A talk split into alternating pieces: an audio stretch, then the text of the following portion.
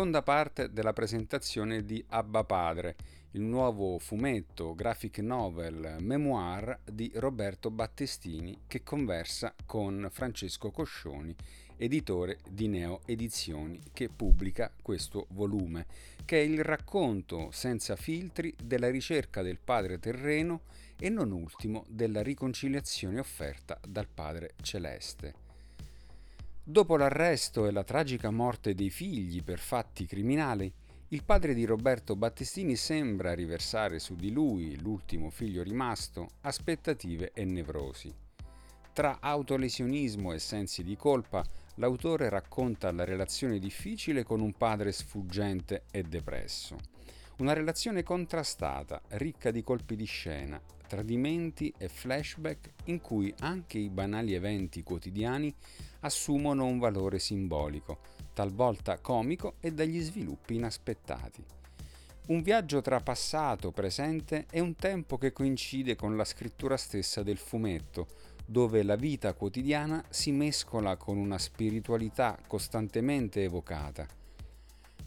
Autore di fumetti da più di vent'anni, Roberto Battistini è anche il fratello di Pasquale e Rolando, membri criminali di una banda che porta il loro cognome e che ha imperversato da Pescara in tutta Italia tra gli anni 70 e 80.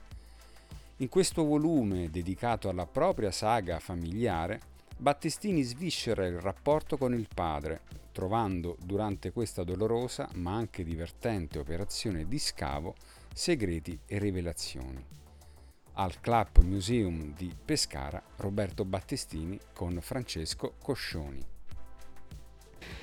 Io direi che, non so, c'è qualcuno che vuole fare qualche domanda a Roberto? Ne approfittiamo, c'è. Vuole fare qualche domanda? Intanto chiedo a tutti la pazienza perché mh, mm, eh, c'è scritto il Presidente che sta arrivando e vuole davvero uh-huh. portare i suoi saluti, quindi eh, pazientiamo un po' che, eh, che arrivi. Nel frattempo... Museo pazienza. è bravo, nel frattempo io ti volevo portare, se però eh, tu ne hai voglia, anche sui territori eh, espressi dai contenuti di questa, di questa struttura che ci accoglie. E quindi ti vorrei chiedere il tuo rapporto eh, da, da, nella tua formazione di autore con quella stagione del fumetto italiano eh, che è stata rappresentata da Andrea Pazienza, anche da Filippo Scozzeri e da tutto il gruppo I Cinque famosi, ma anche altri, eh, perché poi in qualche modo eh, tu generazionalmente ci riporti sia come tuo vissuto percorso e età, ma anche poi dei contenuti che sono presenti nel tuo volume, eh, racconti fatti che eh, eh, sono, sono, stati vicini a quella stagione, a quella epoca e quindi se, eh, c'è stato un dialogo anche con, con, la forma fumetto proveniente da quelle letture che tu hai fatto di questi autori, Pazienza, Scossa, Liberatore, eh, Tamburini e, e, e Mattioli. E quindi se volevi fare un ragionamento su questi spunti che ti sto lanciando. Va bene, volentieri. Mi appoggerò per uh, parlare di questo al, um, allo spostamento semantico che in Andrea Pazienza si può vedere tra i personaggi Disney e i suoi. Nel senso che uh, adesso non so se in piccolo o in grande è accaduto quello che Alan Moore ha realizzato con, con i suoi personaggi, rendendoli ancora più umani di quanto avesse fatto Stan Lee nella creazione di supereroi con super problemi. Nel caso di Andrea Pazienza, che per esempio ha spesso ha utilizzato le figure di Pippo e Topolino per rappresentare la, diciamo, la visione contrastiva no? tra il bene e il male, tra eh, lo sballato e il eh, ragazzo a posto, quella che poteva essere la sua visione, perché del resto Pazienza è morto veramente molto giovane, lì ha riportato, se vogliamo, il mito disneyano del, del, diciamo, del dualismo no? bene e male su un piano che noi ragazzi dell'epoca potevamo comprendere perché parlavano un linguaggio di strada, Pippo parlava un linguaggio di strada e Topolino sembrava uno dei bravi ragazzi che eh, in qualche modo non facevano parte della, della nostra cultura, che guardavamo con sospetto. Quindi Pazienza ha avuto il merito, secondo me, di spostare il discorso fumetto attraverso ovviamente anche il veicolo di autori come Iacovitti, altri ed altri umoristici dell'epoca, eh, anche tutta la scuola francese, da eh, Lustal a um, Casà e tanti altri. Eh? Medius, sì, tanti altri, di tanti altri autori li ha, li ha spostati su un piano prima di tutto da fan, perché comunque secondo me prima di tutto un autore deve essere fan, cioè del, della materia che lui sta trattando e deve, essere, deve amare anche eh, quelli che fanno il suo stesso mestiere, cioè deve, deve attingere, prendere, cioè, ci deve essere uno scambio, una, una sorta di, di, di, convivenza. E lui all'epoca, nel, nel, breve arco della sua attività professionale, che potremmo definire di 10 anni circa, 11, 10-11 anni, eh, ha fatto questo, cioè ha rappresentato una sorta di riverbero di tutto quanto quello che il fumetto stava producendo in quel periodo, dandogli un suo shift particolare, una sua, una sua, un suo orientamento. No? E quindi in questo secondo me ha rappresentato quello che per molti autori dell'epoca ehm, è stato, se vogliamo, impossibile, che soltanto la sensibilità di paziente è riuscito a, a interpretare Ecco.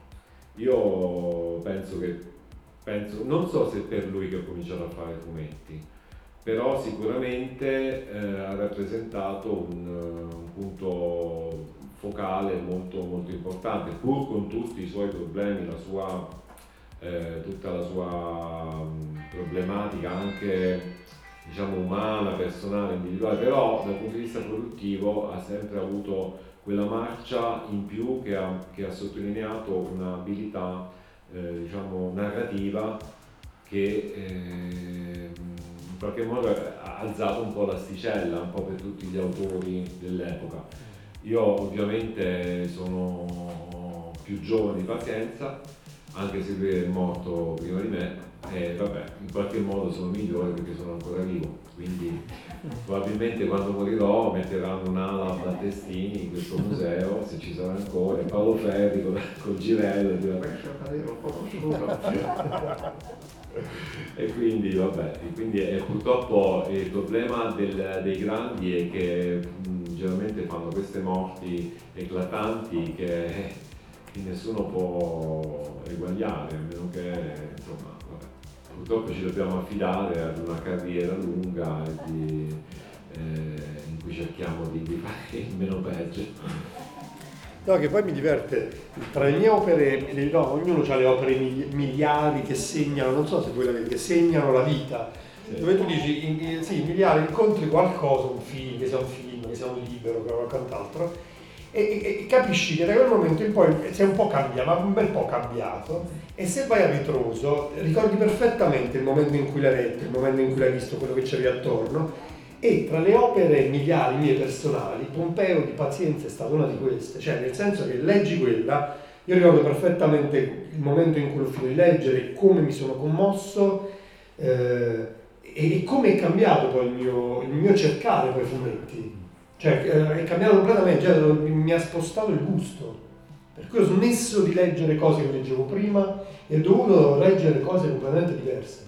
E questa cosa, se parla di pazienza, penso l'abbia fatto a molti. Sì, infatti, quello è tra l'altro è stato forse eh, il lavoro che a me paradossalmente è piaciuto di meno, perché comunque... Però è vicino a... Eh, lo so, perché, perché, non, perché non ti piace uno con gli occhiali? Perché eh, sì, sì, sì, sì.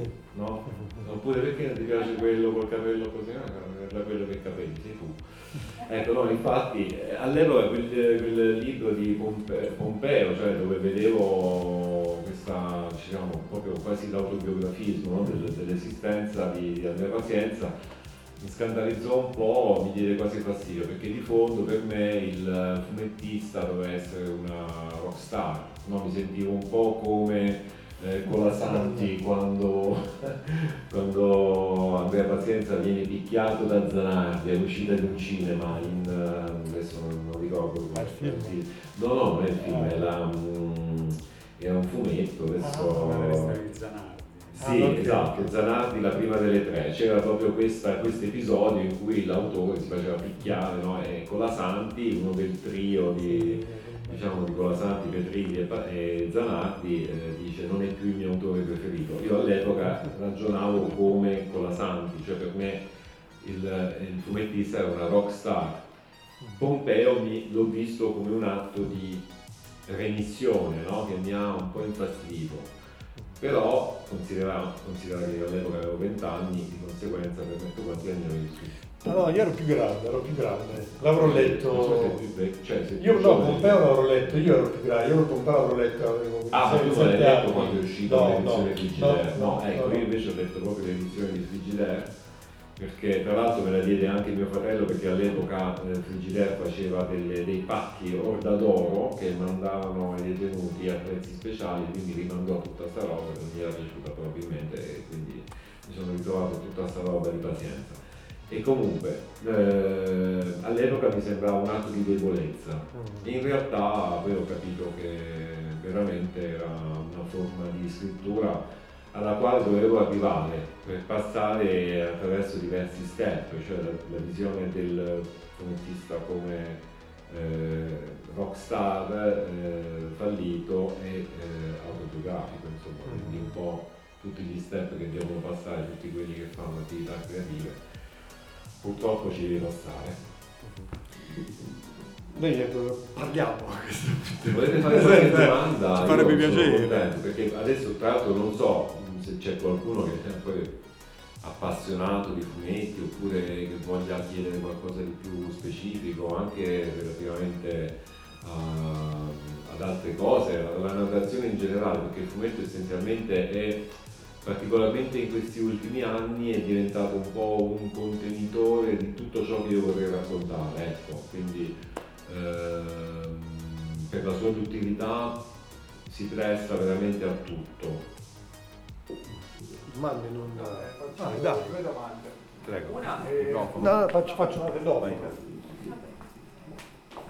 Va bene. Ehm, una, prima dicevi, mi permetto di darti del tu, ehm, che a volte tu leggi molta poesia e lì come se prendi dei nuclei che eh, allarghi nelle tue opere, se in questa c'è qualche poesia che funge da nucleo.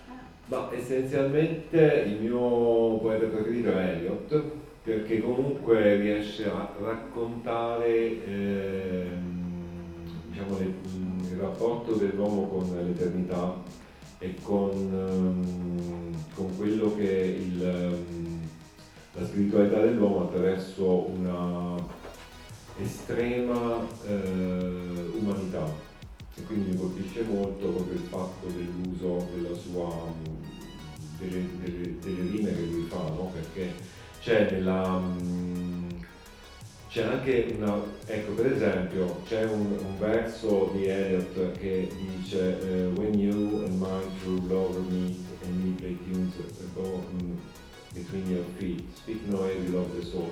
Quindi questa poesia in parla, in è italiano. appunto tipo quando tu, giustamente, scusate ma io sono un po' triste, allora, quando tu e mia amante fedele vi incontrate, vedi nel tuo grembo intona melodie, non parlar male dell'anima, ma con onore dividi in due l'amore, sì che nessuno ne abbia abbastanza dell'altro.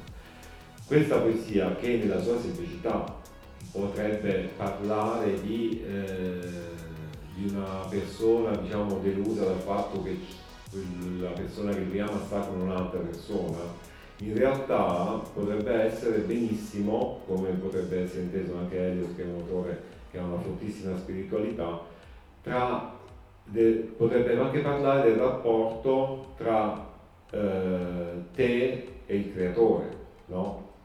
E per cui questa, questa creazione in cui ehm, l'anima diciamo ritrova il suo, il suo bene, ok? Anche in una situazione di- in cui eh, Dio è estremamente tradito dal nostro mondo, se vogliamo, però continua ad amarci inesorabilmente. questa parola mi, mi, mi fa capire, mi, compre, mi, fa comprendere come nella poesia ci possa essere veramente eh, la chiave anche di, di, opere molto molto più estese in cui si può parlare di bene e di male, di, eh, di tan, tante altre cose. Quindi per me in questo senso la poesia ha, um, veramente può rappresentare la base, se vogliamo, proprio di tutta la letteratura, come lo è stata per tanti anni del resto. E poi sì, la seconda domanda, prima dicevi che ci sono autori che hai tanto amato e poi quali erano? Ma, allora, autori che hai tanto amato, dunque, eh, ma autori di fumetti in generale? In generale. Ma io in generale mh, forse ho usato un termine sbagliato dicendo amato perché non è che sono stato deluso dal loro lavoro. Io per esempio oggi leggo, leggo anche i, eh, i, sonetti di Aldo Nove perché a me comunque Aldo Nove piace, di conseguenza tutto ciò che Aldo Nove fa me lo leggo perché mi interessa e mi, mi coinvolge se vogliamo.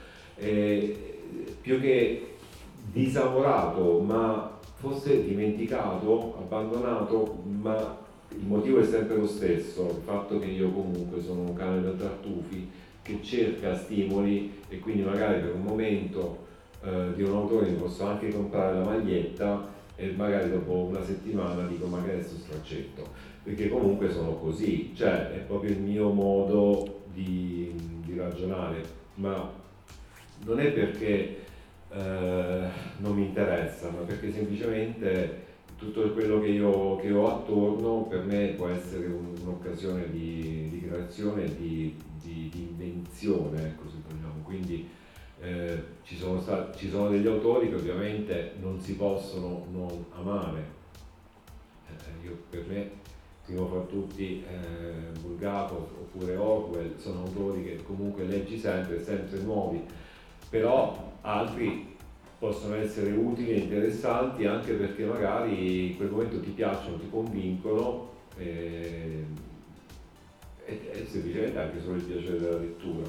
Poi ci sono anche, vabbè, un'altra pietra miliare per me è Kennedy, John Kennedy Toole, che è un autore americano, se vogliamo, dimenticato, del Tennessee, e che però ha delle, delle, caratteristiche diciamo come autore che mi colpiscono moltissimo, molto fumettistiche, molto visive, molto, molto impressionanti.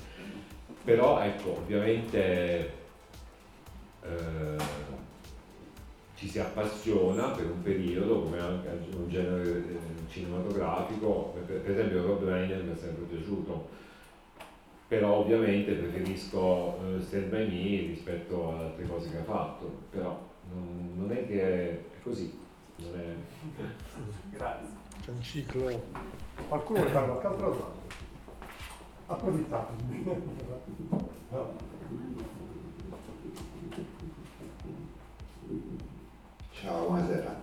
Eh, volevo chiederti una cosa, io non, non, sono stato un lettore di fumetti costante o particolarmente eh, infognato nel fumetto, ovviamente a 50 anni ci sei arrivato leggendo Linus, eh, Frigidaire, tutte cose che sono passaggi obbligati perché alla fine internet non c'era nell'81, lo ricordo per chi ha meno di, di 40 anni, magari se volevi avere degli stimoli andavi in edicola o poco altro, andavi in libreria, ecco, già il cinema costava di più.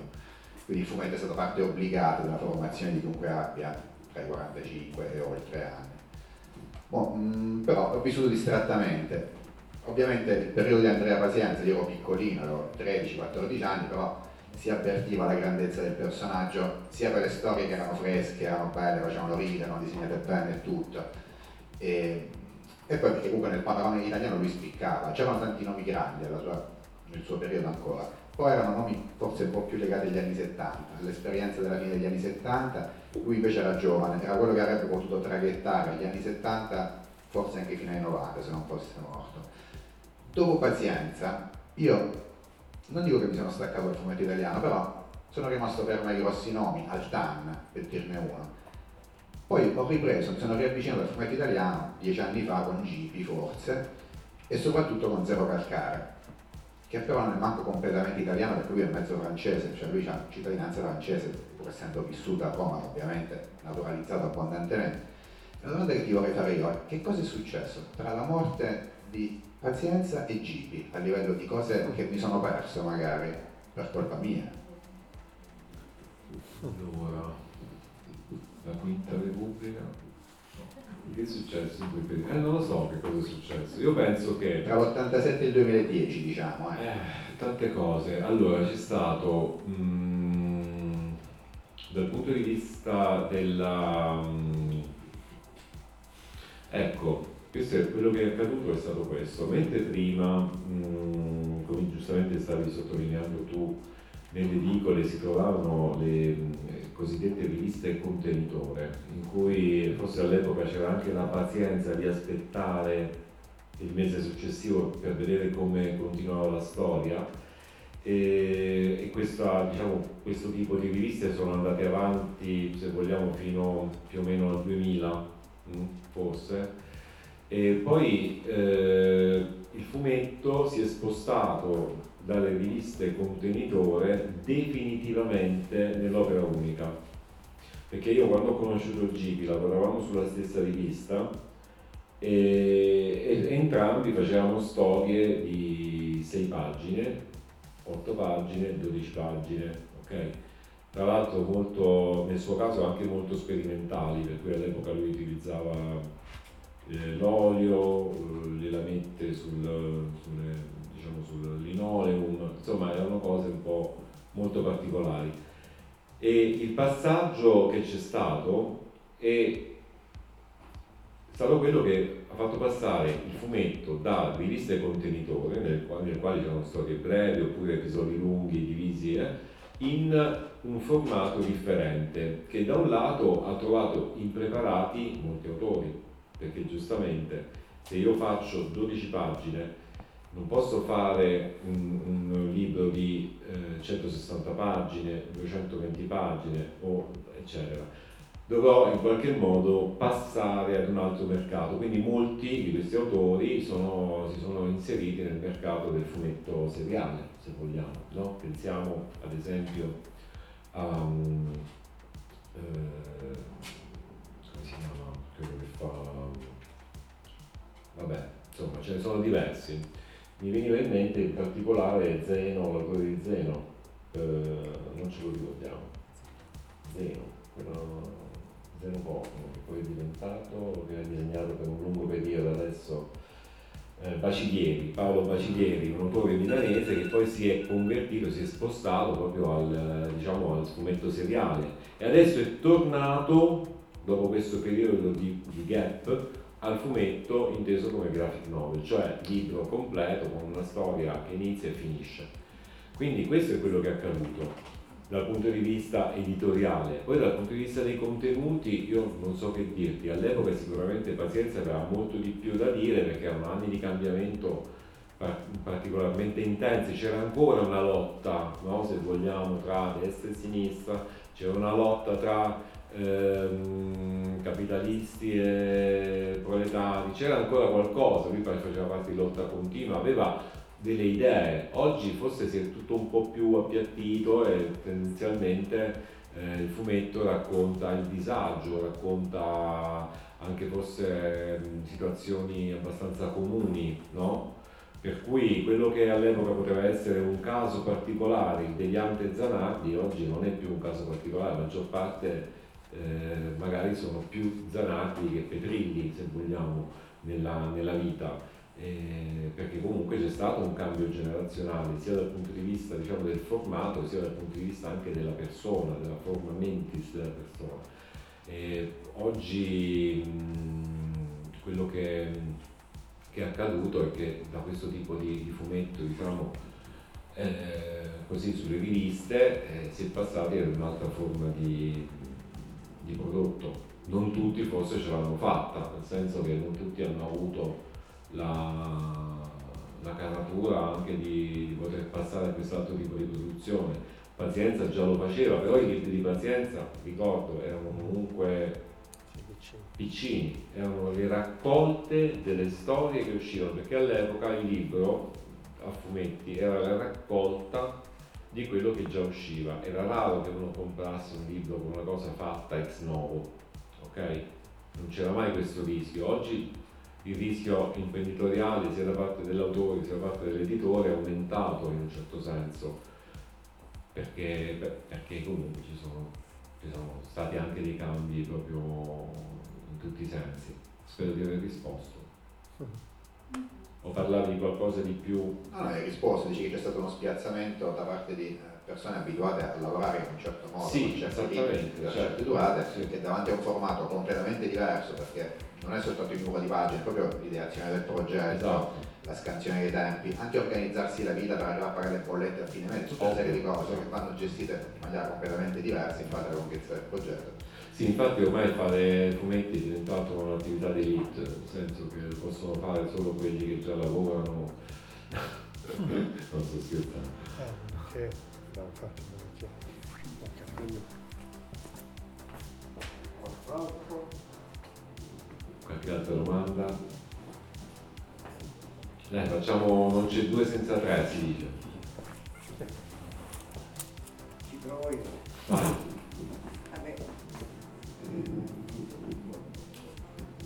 Parte della famiglia sua, praticamente perché sono il suocero. Acquisito. E quindi eh, niente, sto- mi chiedo se eh, questa tendenza più familistica, parentale, eccetera, non mi coinvolga prima o poi, no? Ecco, mi sto chiedendo se pensa tra qualche secolo di scrivere qualcosa anche su di me. Però, eh, a parte questa battuta, eh, sto pensando che effettivamente lui oggi rappresenta anche una certa modernità per il fatto che ciò che prima era intimo e che si- non si voleva praticamente esternare facilmente perché questi sono problemi di casa mia, eccetera, lui ha aperto il suo cuore no? ma a tutte le problematiche che ha attraversato nella sua crescita, nel suo sviluppo. E, e quindi eh, praticamente è passato dal- dall'intimo al sociale, no? ha socializzato le sue esperienze, i suoi problemi. Cosa che in effetti è richiesta perché da parte del pubblico c'è una tendenza eccessiva pure a curiosare nei problemi altrui, no? E si va cercando ogni giorno il fatto scandalistico, insomma, no? Che cosa è successo? Fa l'attacco, eccetera. E si usa spesso la satira, no? Per fare battute anche pesanti eh, nella politica in particolare. Lui non ha usato questo sistema, ma ha usato più l'aspetto romanzato no? di- della sua esperienza personale. E, questo io lo ritengo apprezzabile anche perché non ha fatto accuse o eh, ha- ha- praticamente ha perdonato eh, nel senso eh, eh, così più intimo no?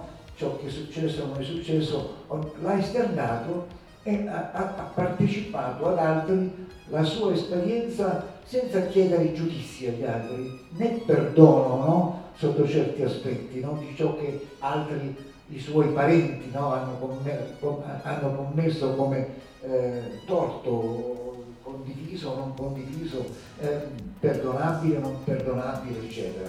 Quindi questo è un fatto positivo che a mio avviso va anche messo in evidenza e, e io spero che altri possano imitarlo e soprattutto che lui continui a lavorare in questa direzione dal momento che ha un'abbondanza di soggetti in famiglia. Quello che dice Mimmo è molto importante perché di fatto per me eh, raccontare è stato uno, uno scavallare quello che potevano essere invece poteva- quella che poteva essere invece una, un, un ostacolo molto, molto grande per la mia vita perché io di fatto sono nato forse per sbaglio 12 anni dopo l'ultimo dei miei fratelli, di conseguenza mi sono trovato in una situazione in cui come è un film già iniziato e quindi per me è stato difficile trovare un senso delle cose che poi si sono riversate un po' su di me come conseguenza indiretta. Questa- questo è un fatto che è un po' particolare eh, perché non tutti, non tutti lo hanno vissuto, però succede che quando c'è una situazione diciamo di ehm, quando hai dei due fratelli che, che sono eh, delinquenti essenzialmente si tende per associazione a, mm, o a rivedersi in loro oppure a, cioè è come se in qualche modo il mondo ti chiedesse di schierarti, no? da che parte stai, come la pensi, anche soprattutto quando si tratta di persone della tua famiglia, no? per cui c'è un, un discorso anche di, anche di, di sangue, di affinità, no? per cui come giudicare eh, le forze dell'ordine che eh, arrestano tuo fratello per dei fatti criminali, se tu lo conosci come fratello amorevole, perché comunque ogni criminale può essere un fratello amorevole, una persona che prepara il latte la mattina ai figli, perché non è che essere criminale esuli da tanti aspetti della vita quotidiana, e lì c'è quasi una richiesta no, della... Mm, cioè nasce un conflitto tra quello che è il tuo, eh, la tua famiglia, la tua, la tua vita, la tua esistenza, le persone che ti sono care e la società nella quale tu vivi, che comunque sei chiamato a, a rispettare, ad amare, a, a, a diciamo, rispondere a determinate leggi. Quindi per me il racconto è stato eh, il modo per poter trovare una terza via a, questa situazione, perché comunque eh, oggi io vivo molto serenamente il mio rapporto con le forze dell'ordine, con tutti coloro che lavorano per la giustizia, ho un'estrema fiducia e stima nei confronti di coloro che lavorano nel campo della della sicurezza. E, ma questo non me lo sono creato da solo, perché se avessi dovuto fare da solo probabilmente oggi eh, magari non sarò stato un criminale con la pistola, però probabilmente, non lo so, potrei aver avuto qualche altra forma di devianza, perché purtroppo eh, la vita lascia sempre dei segni nella propria esistenza. Eh, la mia unica devianza è stato il fumetto, se vogliamo, come forma di, devianza perché purtroppo lavoro da deviante. E, ehm, e dall'altro lato ringrazio Dio che mi ha concesso anche di, eh, tornare, eh, di tornare, in me per quanto riguarda anche il discorso della, della scelta, no? dove, dove posizionarmi. Per cui io oggi guardo i miei fratelli che sono morti anche relativamente giovani, e qui tornano un attimo anche, se vogliamo, le foto no, di cui si parlava prima, guardando le foto di loro in gioventù, devo dire che non noto delle particolari differenze rispetto a tanti altri ragazzi molto simili, che però loro hanno fatto delle scelte sbagliate, strade sbagliate. Io ho cercato con Abba Padre di capire quale potesse essere la radice, forse addirittura l'ho anche, eh, come dire, inventata, però di fatto noi non sappiamo mai come, perché le cose vanno in un certo modo e per me che sono eh, cristiano, professo cristiano,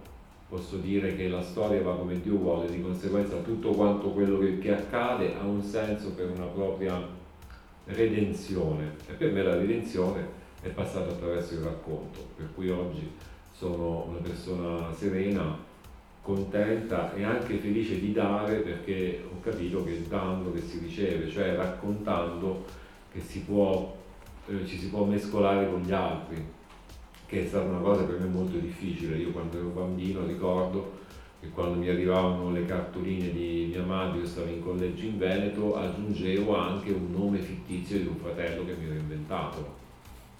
Perché per me questi fratelli che non c'erano dovevano in qualche modo esserci e avevo messo questo nome fittizio e quando qualcuno, no, 10 anni, 11 anni, 12 anni mi chiedeva ma chi è che fa, che fa tuo fratello? Allora mi inventavo dei lavori, delle cose che avevo sentito, eccetera. E, vabbè, da lì ho iniziato a inventare, a raccontare, a scrivere fumetti, eh, così. Perché alle medie si fa tutto.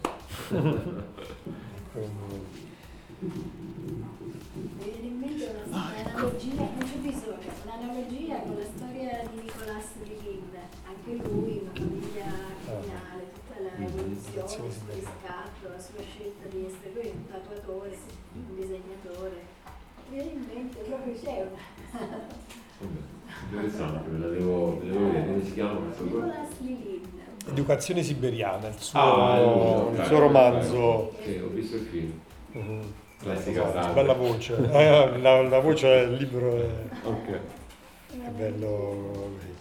E che si fa? Io chiuderei, so, di, di, di- abbiamo, li abbiamo imprigionati la pazienza. Grazie a tutti, grazie Roberto, grazie al club, veramente Grazie, grazie, che ci avete ospitato e ci avete invitato.